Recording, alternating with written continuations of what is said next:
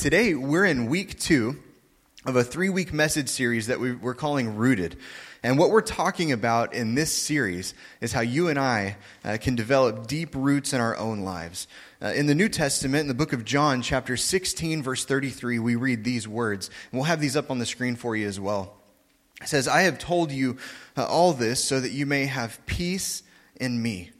Um, here on earth, you will have many trials and, and sorrows, but take heart because I have overcome the world. You know, this is a, a twofold promise for believers. First, in this life, uh, you and I, we're going to experience trials.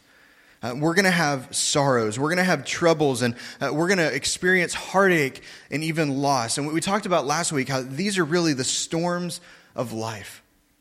But Jesus tells us to take heart, that we can, we can have hope because he has overcome the world. Jesus, you could say it this way Jesus is greater than our troubles. I said last week that you've either just come out of one of life's storms, uh, you're currently in the middle of a storm, maybe individually or as a family. Sometimes whole churches go through these types of things. Or there's a storm on its way. But the thing about the storms of life, you know, I believe when we read scripture, there's so much confidence given to believers and hope that's given to believers. You and I, we, we don't have to, to fear the storms of life. Instead, we can focus on what God's word has to say about what it means for believers to be rooted in the right kinds of things. Rooted through the storms of life so that you and I will still be standing when they're over. You know, when it comes to loss, or, or any other type of major storm that you and I experience in this, in this life, God's plan is not that you and I would just get over these things. Instead, it's quite the opposite. He wants to show us how we can get through the storms of life. He wants to help us get through them by showing us how we can be rooted in the right kinds of things. So we've talked about how the main text for this series comes from 1 Corinthians chapter 13, and specifically verse 13. And it's there we read these words um, Three things will last forever. So right then, I just I pause and I, and I think, okay, this these aren't three things that are momentary. These aren't three things that last a week or a month. These things aren't just given to a person when they go through a season of difficulty. These things last forever. Faith, hope, and love. And the greatest of these is love. And I, I, believe, church, that these are the kinds of things that, that God wants us to be rooted in. You know, faith serves as the foundation to our response to God's message, the good news of Jesus. And hope, what we're going to talk about today, really is the attitude that believers should have, and it's the focus of our faith. Next week, we're going to wrap the series up by talking about love and specifically how love is the action. And this action was first demonstrated by God uh, towards us through his son, Jesus. You know, when you and I are in Christ, we're able to love God and love others in the way that we were called to, in the way that we were created to. Well, last week we talked about specifically what it means to be rooted in faith. And I want to encourage you this morning, if you missed that message, if you're here and, and you need to play catch up, uh, you can actually go back on our website. You can listen uh, to the messages on there. We archive those uh, in the form of a podcast. You don't have to download them or anything like that. Just go to the website. And they've been um, archived all the way back to mid August. So I think there's 20 or so messages on there. We've got guest speakers on there. Uh, you can go back and listen to the messages. You can share those uh, with coworkers, with family, with friends, uh, things like that. And that's really why that's there you know, is so that the church would continue to be uh, strengthened uh, through the preaching of God's word. Well, today I want to talk about what it means to be rooted in hope. You know, this is the second word that's highlighted in 1 Corinthians 13, uh, verse 13. And this, this word hope, you know, I think today, you know, we, we gather together as the church and uh, possibly we might have all have different uh, pers- perspectives on what the word hope means and, and what it is. But I just want to say off the back, this is, this is so important that we get this. This is so important for believers. You know, when a person places their faith in Christ, when a person is saved, that person is given a hope that they didn't have before. That's what the Bible teaches us. That when you and I are in Christ, we're given um, a new hope. The Bible actually calls it, uh, describes it m- more or less as an eager hope. We're given an eager hope. But what does this mean? What does it mean to have a new hope? What does it mean to have this, this eager hope? That's, that's what I want to talk about today. You know, most of today's message is going to come from the book of Romans, uh, chapter 8. Um, we're not going to read the entire chapter. There's 39 verses in Romans chapter 8. So if we were to do that this morning, and um, the, with the way my mind works, we'd, we'd, get through it, you know, a verse at a time, and we'd be here for like four hours. So um, I want to encourage you with this, though. Um, maybe sometime in the next 24 hours, uh, go home and read Romans chapter 8 uh, by yourself, with your family, with your spouse, um, whatever, whatever you do. Maybe sometime in the next 24 hours, do that because it's so important that we read God's word in context so that we know uh, what's being talked about, what's being uh, uh, preached. So I want to encourage you to do that today. Well, if you're taking notes this morning, the first thing that I want to talk about, the first point that we're going to talk about today is this um, is that our hope is rooted in the truth that we do not have to live in condemnation. Uh, for you and I, our hope is rooted in the truth that you and I do not have to live in condemnation. What do I mean by that? Well, let's look at Romans chapter 8, verse 1. It really just starts the whole thing off with that. Uh, Romans chapter 8, verse 1, it says, So now there is no condemnation for those who belong to Christ Jesus. Romans 8 says, now, there, there is no condemnation. You, you see that right off the back. The, the word now, it doesn't mean later. It doesn't mean next week. It doesn't mean someday. It certainly doesn't mean when you and I have our act together, when all of our baggage is taken care of and, and we're good people. That's not what this word means. Right now means right now. See, right now, there's no condemnation for those who belong to Jesus. You know, I believe this with all of my heart that every person to some degree battles with condemnation in their own minds. To some degree, I think we all battle with condemnation in our own minds. And this is because we've all done things or, or said things that we're not proud of. You could say it how the Bible says it. Every person here has sinned. We're, we're all sinners. Romans chapter 3, verse 23 says, For everyone has sinned. We all fall short of God's glorious standard. You know, the hard thing, or, or maybe the difficult thing, is not believing the truth that we're all sinners. I think for the most part, most people understand that they mess up, all right? That, that, that they fall short, especially believers. The difficult truth for many people is to believe that in Christ, we do not have to live in shame and condemnation anymore. We don't.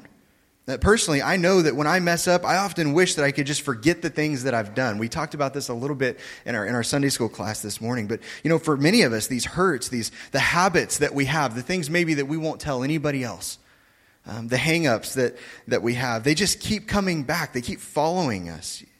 We remember what we said to that specific coworker, and we weren't proud of it.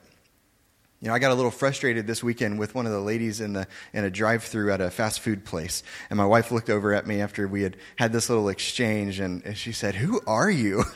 you know, and like we, we have these moments. I repented this morning, actually, of that, by the way. And we have these moments, we have things that they follow us. We just, we can't get over it. We remember what we did when no one was looking, maybe, maybe multiple times. We remember how we responded in anger to our kids. You know, our sins, they have consequences, and we often remember those consequences. We often bring those along with us. We kind of drag them along with us in life. But I want to say this to you this morning, and if you're taking notes, this might be a good thing to write down. And that is this that condemnation and hope are two things that cannot coexist together. Condemnation and hope are two things that cannot coexist. If you live with a sense of condemnation, you'll begin to lose hope. And that's because living with a sense of condemnation when you're in Christ drains the hope that you were given in Christ. It begins to drain that hope that you were given in Christ. You know, as believers, when we live with a sense of condemnation, we begin to lose hope that God can, can do things like answer our prayers. We begin to lose hope when you and I live with condemnation in our, in our lives, we, we lose hope that, that He loves us. We begin to lose hope that His promises are for us. And we've talked about in the past how it's, it's believed that there's estimated to be between 5,000 and 8,000 promises uh, written by God um, through His Word for believers. And when we live with a sense of condemnation in our lives, we begin to lose hope that God's promises are for us. I think the biggest thing, you know, when you and I live with a sense of condemnation in our own lives, we, we lose hope that Jesus is who he says he is and that you and I are who he says that we are. We have an identity crisis. In the book of Colossians, chapter 2, verses 13 and 14, it says, um, You were dead because of your sins and because of your sinful nature, uh, was not yet cut away, uh, period. And then we, we saw this last week, too, in a verse. It says, Then, I love that word, then. It's, it's like it gives us hope. Then, God made you alive with Christ. For he forgave all our sins. He, he canceled the record of the charges against us. He took it away by nailing it to the cross. Church, all of our sins, past, present, and, and future, have been nailed to the cross. That Jesus personally never sinned, but he took on the world's sin. He, he took our sins to the cross so that we could be forgiven, so that we could have hope. And for those who are in Christ, the penalty of sin died with, with Christ on the cross. The penalty uh, for sin that you and I so rightly deserve died with Christ on the cross. And because Jesus defeated sin and then ultimately defeated death, Jesus was raised from death. We're now declared not guilty. Jesus was and is the perfect sacrifice for our sins. And now, as Romans 8 talks about, we no longer have to live under sin's power. I want you to hear this, church. This is good news. You and I no longer have to live under the authority, under the power of sin. Yes, you and I are still going to be tempted to sin. And at times we're going to sin. We're going to mess up. I sinned this weekend. I did. But there's a difference, there's a change that occurs in a person's life when they're in Christ. That's why the Bible describes it as, as a new creation. The, the old is, is gone. You're a new creation in Christ. See, before we were saved, we were slaves to our sinful nature but now we're free to live for Christ. The Bible teaches very clearly that before you, you made that decision to believe in Jesus, before you were saved, you were a slave to sin. But now you're a slave of Christ. Galatians chapter 2 verse 20 it says, "My old self has been crucified with Christ." This is the old me. This is this is before I was in Christ. This is before I knew Jesus. It has been crucified with Christ. It is no longer I who live, but Christ lives in me. So I live in this earthly body by trusting in the Son of God who loved me and gave himself for me. Maybe you're here this morning and you're, you're wondering, not maybe you're here, you're here. Maybe you're thinking this this morning. How can, how can a person live without a sense of condemnation? How can we not be fearful of those things? How can we not, not think about those things? I want to give you three truths this morning, the kind of subpoints that you can write down. The, the first thing is this is that when you're in Christ, legally, God looks at you as if you had died with Christ. Legally. God looks at you as if you had, had died with Christ. And, and, because our sins died with him, uh, you and I, we know are, we're no longer condemned. And, then you jump to this word relationally relationally because of the resurrection, not because of, of something we did. Because of the resurrection, we've become one with Christ. Uh, Galatians 2.20 tells us that it's no longer you and I who live, but Christ lives in us. It's no longer I that live, it's Christ living in me. It's no longer you that live, it's Christ living in you. And then finally, in our daily lives, we can turn away from temptation because we're no longer under the authority of sin. We're now under the authority of Christ. When you're in Christ, the Holy Spirit of God lives in you. The same power that raised Jesus from the dead lives in you. And Christ has defeated sin, He's defeated death. You know, when we believe in Jesus and we receive his wonderful gift of forgiveness and salvation, we don't have to live in condemnation anymore. That is hope. You know, over the years, I, have talked with so many people, some of them uh, of the younger variety, being in youth group and, and middle school age, but I've talked to a lot of adults as well who have said verbally no to being used by God because they felt like something they did in the past was going to keep them from being used by God. They, they have said no to being used by God in a big way because they didn't feel like they were able to be used by God because fill in the blank. You know, friends, we aren't worthy because of anything that we've done. We're not worthy because of anything we've done, but because of what Christ has done on our behalf. And that's real hope. Our, our hope is rooted in the truth that we do not have to live in condemnation. We can have confidence in who Jesus is and confidence in who we are in Christ. You and I can be rooted in the truth that we do not have to live in condemnation. The second thing that I want to talk about, if you're taking notes, is this um, that our hope is rooted in the truth. I love this that God's purpose for my life is greater than my problems. Amen. I have a lot of problems, I have a lot of issues. God's purpose for my life is greater than my problems. You know, every person in this room has experienced the storms of life.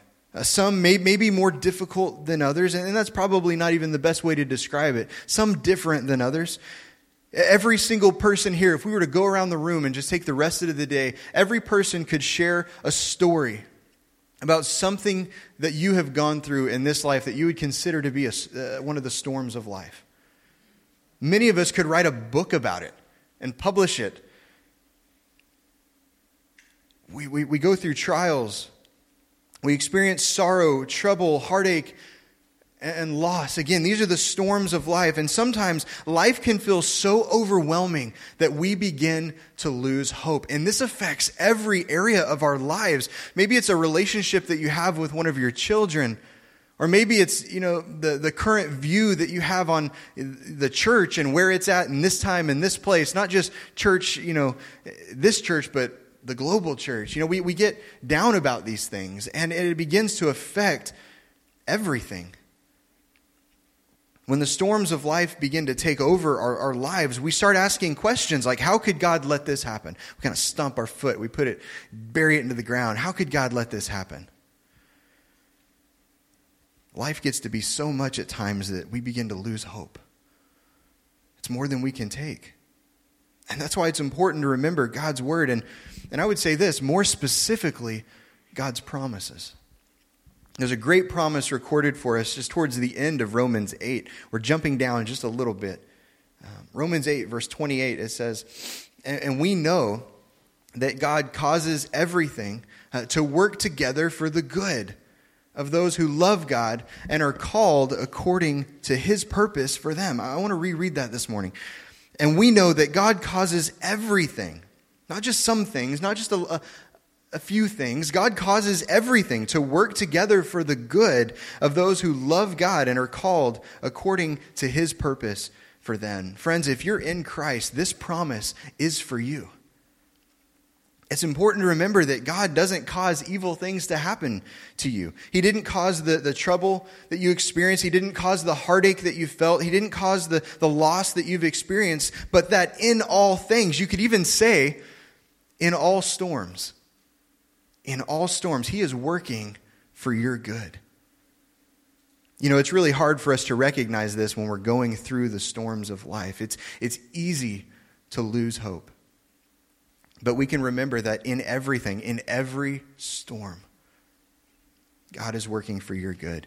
If we jump up just a few verses to verse 24 and 25, I think this is my favorite part of Romans 8 because it defines hope for us. It was from this, these two verses, I was able to kind of write my own um, definition of hope, and I want to share that with you this morning. But Romans 8, 24 and 25, it says, uh, We were given this hope when we were saved. So it's something that we didn't have before you were in Christ. This is something new. This is something that, you, uh, that God gives you. This is something that you were given.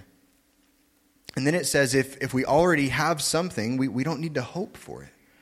But if we look forward to something we, we don't yet have, we must wait patiently and confidently. All right, Paul, what are you talking about here? you know, we, we might not fully understand why we have to go through the types of storms that we have to go through in this life. I shared with you last week that it's just been a little over two years that we, we lost my, my younger sister. You know, that's a, a type of loss that um, takes a toll on an individual and a toll on a family. All across this room this morning, we've experienced loss in all different kinds of, of ways. And we might not fully understand why we have to go through that. But we can remember, and this is, this is my own definition of hope according to, to Paul, that, and it is this that hope is eagerly waiting for something that we do not yet have because of someone that we now know. Hope is eagerly waiting for something that we do not yet have because of someone that we now know. We're going to have storms in this life, but we can look forward to an eternity with Christ. There will come a time when the storms are no more. There will be no more hurting. There will be no more pain. There will be no more suffering. There will be no more arguments that lead to division in relationships. I mean, just fill in the blank. It goes on and on, the things that is a direct result of sin. One day there will be no more. We can look forward to these things that, that we do not yet get to experience in this life, but we're going to experience them for eternity. We can look forward to that. You know, there, there's a lot of people who've stopped going to church these days because of the storms that they've experienced in life. You know, we go through seasons like that, and I believe that one of the main reasons is that people have lost hope. People have lost hope. They don't see God working, and they don't understand how things could possibly get any better in life. I think this has a lot to do with perspective, a lot about being reminded about the promises uh, of God in our lives, understanding who, who God is and who He says we are. In fact, I've got an illustration this morning that I'd like to show you. I brought some things from home. Um, I got a little cart. Amy, I'll return this, I promise. So I'm going to set this over here. Hopefully, can everybody see over there? Pretty good, maybe? Okay. So I've got some things that I brought this morning. Um, this is just a box that a hat came in. So it's up for grabs if anybody wants it afterwards. So, um, all right, a couple things that I brought from home. Um, I brought some Toll House Nestle uh, sweet uh, chocolate chips. Man, those are good, aren't they? That's speaking my language right there. So, brought, I brought, I brought some eggs.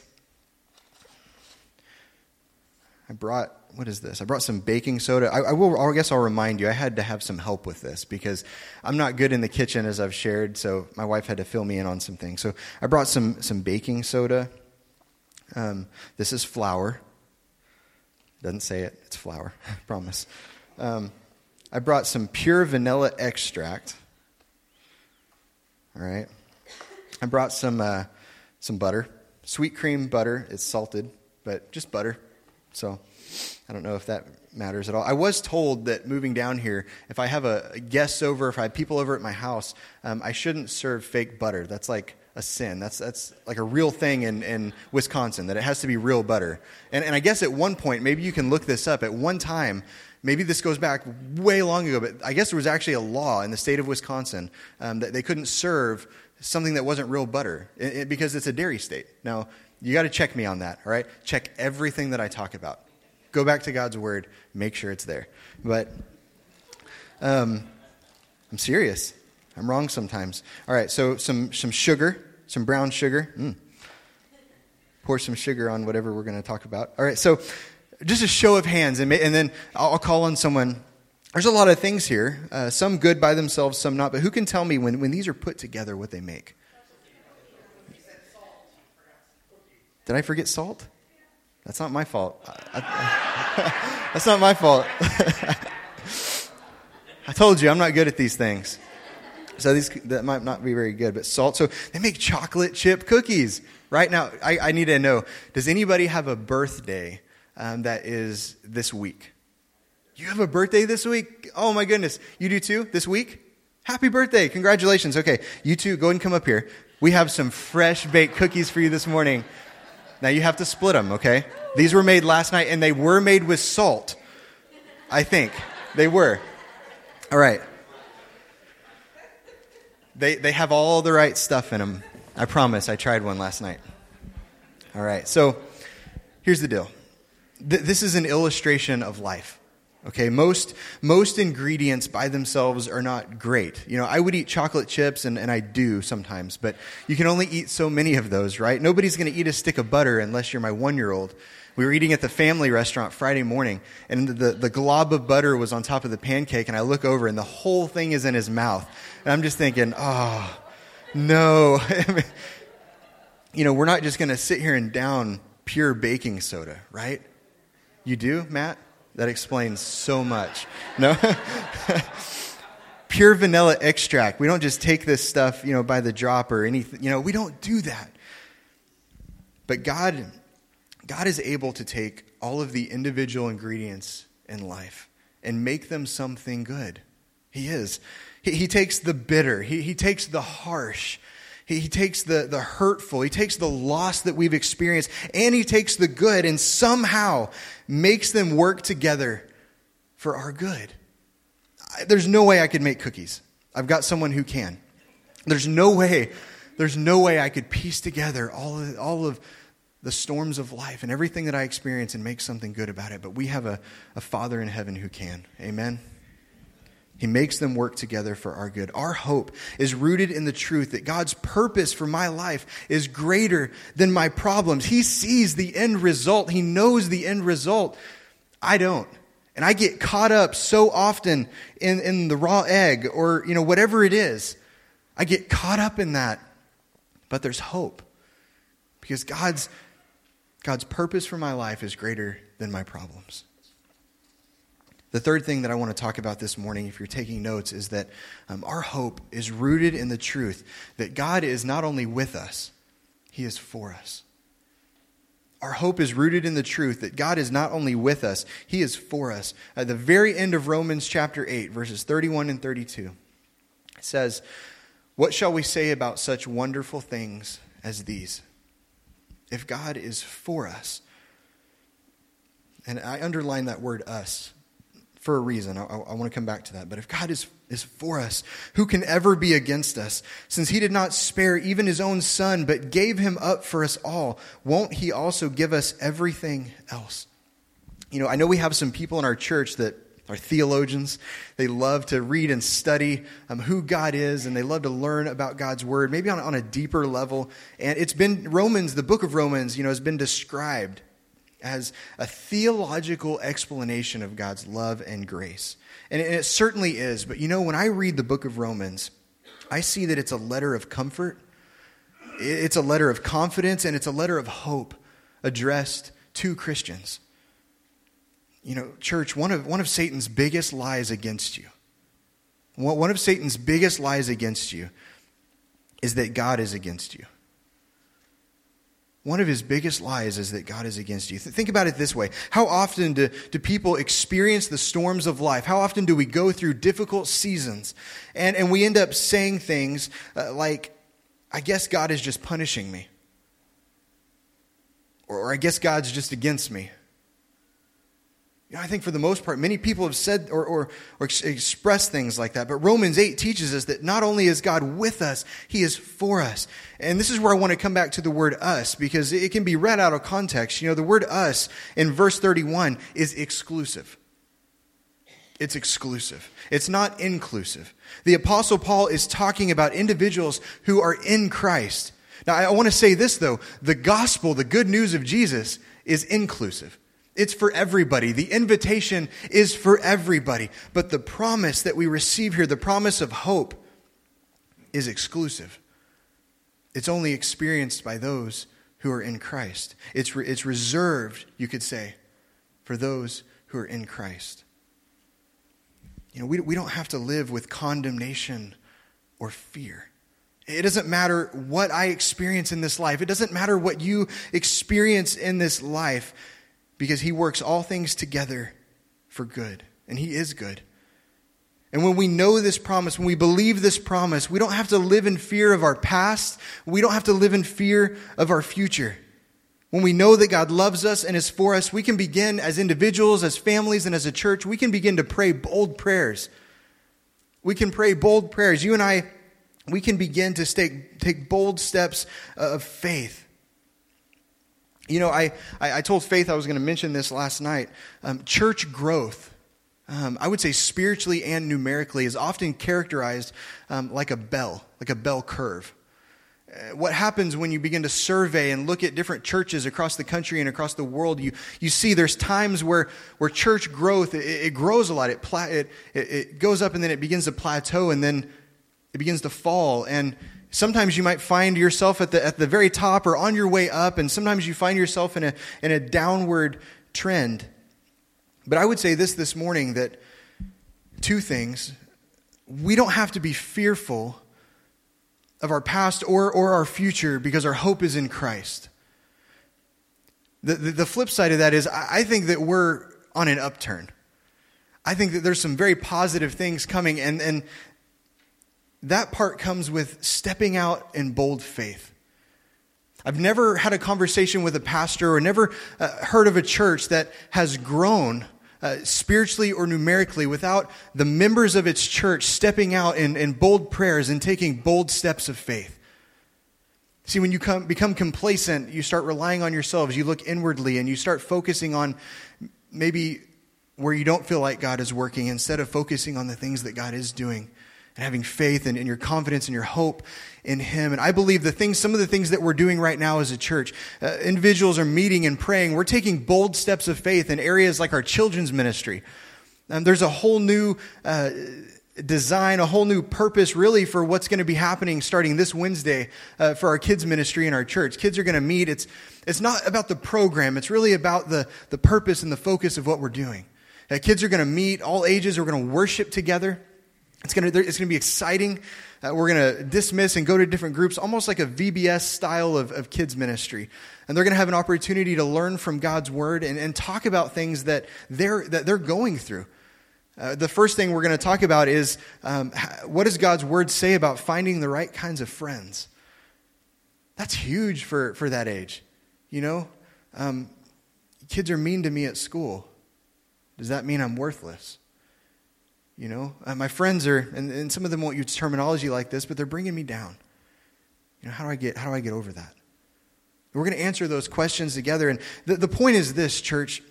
I believe that we're on the upper side of that curve. God is doing something in this church, but it requires a bold step of faith and it requires bold prayers. Our, it's not something we do. It's something, it's our hope is in Jesus. Our trust is in Jesus. We respond in bold faith. There's a new confidence and a new hope in our lives because our hope is in Jesus. That is our hope. And these verses, they should give the church hope today because if God is truly for us, and Romans 8 teaches that He is, then who can ever be against us? If God gave his son for you, if, if Christ gave himself for you, if he died for you, he isn't going to turn around and just condemn you. Not only is there no condemnation for those who are in Christ, but these verses also teach that God does not withhold anything from us that is needed to live for him. He doesn't say, "Hey, church, I want you to just go be the church. I, I gave it to you here. Go, go do it." And then he, and he leaves us on our own. He doesn't. He promises that He gives us everything that we need to grow in Christ and live like Christ. And this hit me last night as I was, I was praying about this. I think that often happens when we're experiencing the storms of life. Th- those are the moments, those are the seasons when we begin to be, I would say, even more dependent on God than ever before. It shouldn't be that way, but that's the way it is. When we're experiencing the storms of life, this promise, if you're going through something, that's for you. God gives you everything that you need in those seasons to grow in Christ and to live like Christ. I don't know if you've ever thought about it that way. But when you experience the loss of a loved one, God's going to use that season. He's going to get a hold of your life and use you for His glory and for your good. You know, growing up, kind of shift gears a little bit. Um, I had a dad who was, was always there. He was always there. Um, he worked really hard for our family, and he worked, he worked really long hours, but he was always there. I remember thinking back about as far as my mind will take me. He, I remember him being at every T-ball game when I was five. In fact, he was one of the coaches. We had, um, we were the uh, the Reds. That was the name of our, our team, the Reds, and. I was I was I was okay. I wasn't great, but he was at every he was at every game. He was at every football game when I was in seventh grade, and man, I was bad at football. I was so bad at football. I was I guess on paper, a receiver, but I was like three people down. Someone had to be sick and injured, and we had to be winning by like four touchdowns, and then I got some, some play time. And, but I had fun with, with my friends on the sideline. The point is this my dad was there. He was, he was there, and he was 100% supportive when I made the decision to give up sports altogether and focus on music and church and you know, things like that. And I've shared with you, we, we didn't go to church all the time. That just, you know, we weren't every Sunday kind of people. He was my biggest fan and uh, continues to be this day outside my, my wife. My greatest source of, of support. And even when I made terrible decisions, and I made some terrible decisions as a kid, he was always there. He was supportive. He, he, he called me out when I, was, when I messed up, but he You know, He helped me grow. He helped me get through that. Why do I say this? You know, a lot of people didn't grow up having this type of relationship with their earthly dad. My wife is one of those people. You know, uh, sometimes she'll be able to share her testimony with you and be able to share some of the experiences that she had growing up in a his, hers, and mine house and uh, multiple siblings and, you know, just a, lot of uh, a lot of hard times. I've found over the years that whatever type of relationship that, that you and I had or have with our earthly dad, it, it does tend to affect to some degree, degree um, how we view our Heavenly Father. None of our earthly dads are perfect. My dad is not perfect. Um, your, your dad is not perfect. And people will, will fail you. but our Heavenly Father will not.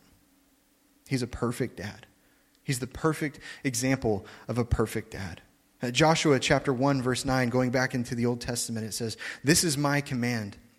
Be strong be courageous. Do not be uh, afraid or discouraged, for the Lord your God is with you wherever you go. I wish we could camp in, in the book of Joshua for a while today, but we're, we're running out of time a little bit this morning. You know, I look back at my life uh, to this point, and I, I believe with all of my heart that my Heavenly Father has been present at every T ball game. He's, he, he was there when I won a wrestling match and, and when I lost twice as many. He was there when I didn't get to play football very much, but I wore the, the jersey, you know, to school. I, I was, thought I was something. He was there when I struggled with the decision whether or not to give up sports and focus more on music and church. He was there when I met my bride for the very first time. I remember when I saw her for the first time, um, especially the first couple interactions we had. One of them, uh, right at the beginning, she was just putting away the food in the cafeteria at the college I met her at. And I knew right then. he was there. You know, he was also there a couple years later um, when Faith and I had a miscarriage. He was there. He was there when I lost my sister a couple years ago.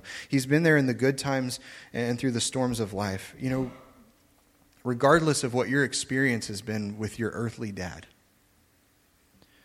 you have a heavenly father who is always there. You have a heavenly father who loves you unconditionally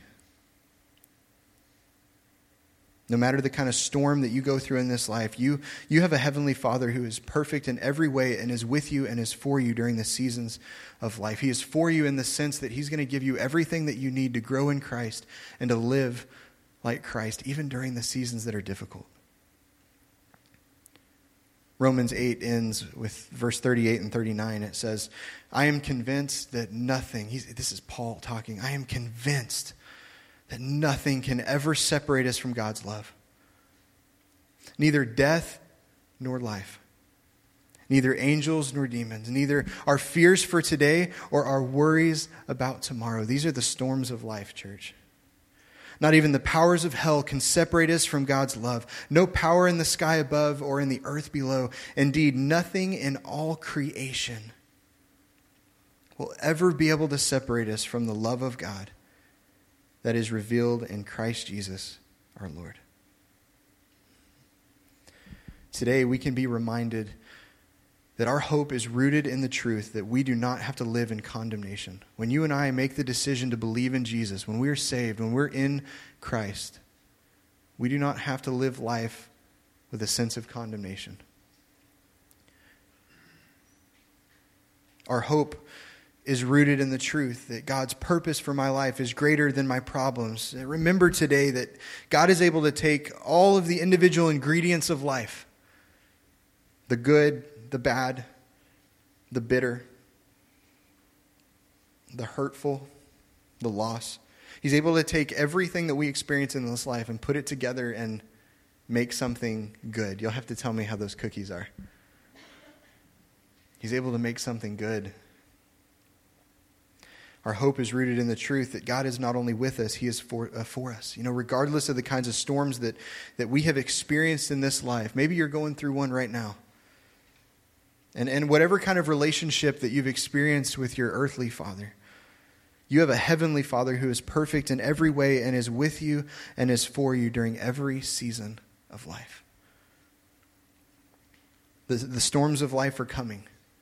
Again, we don't have to be fearful of these things, but we can take heart because Jesus has overcome the world. And because of Jesus, we have a new hope. We're given this eager hope. Let's be a church that is rooted in hope. Amen.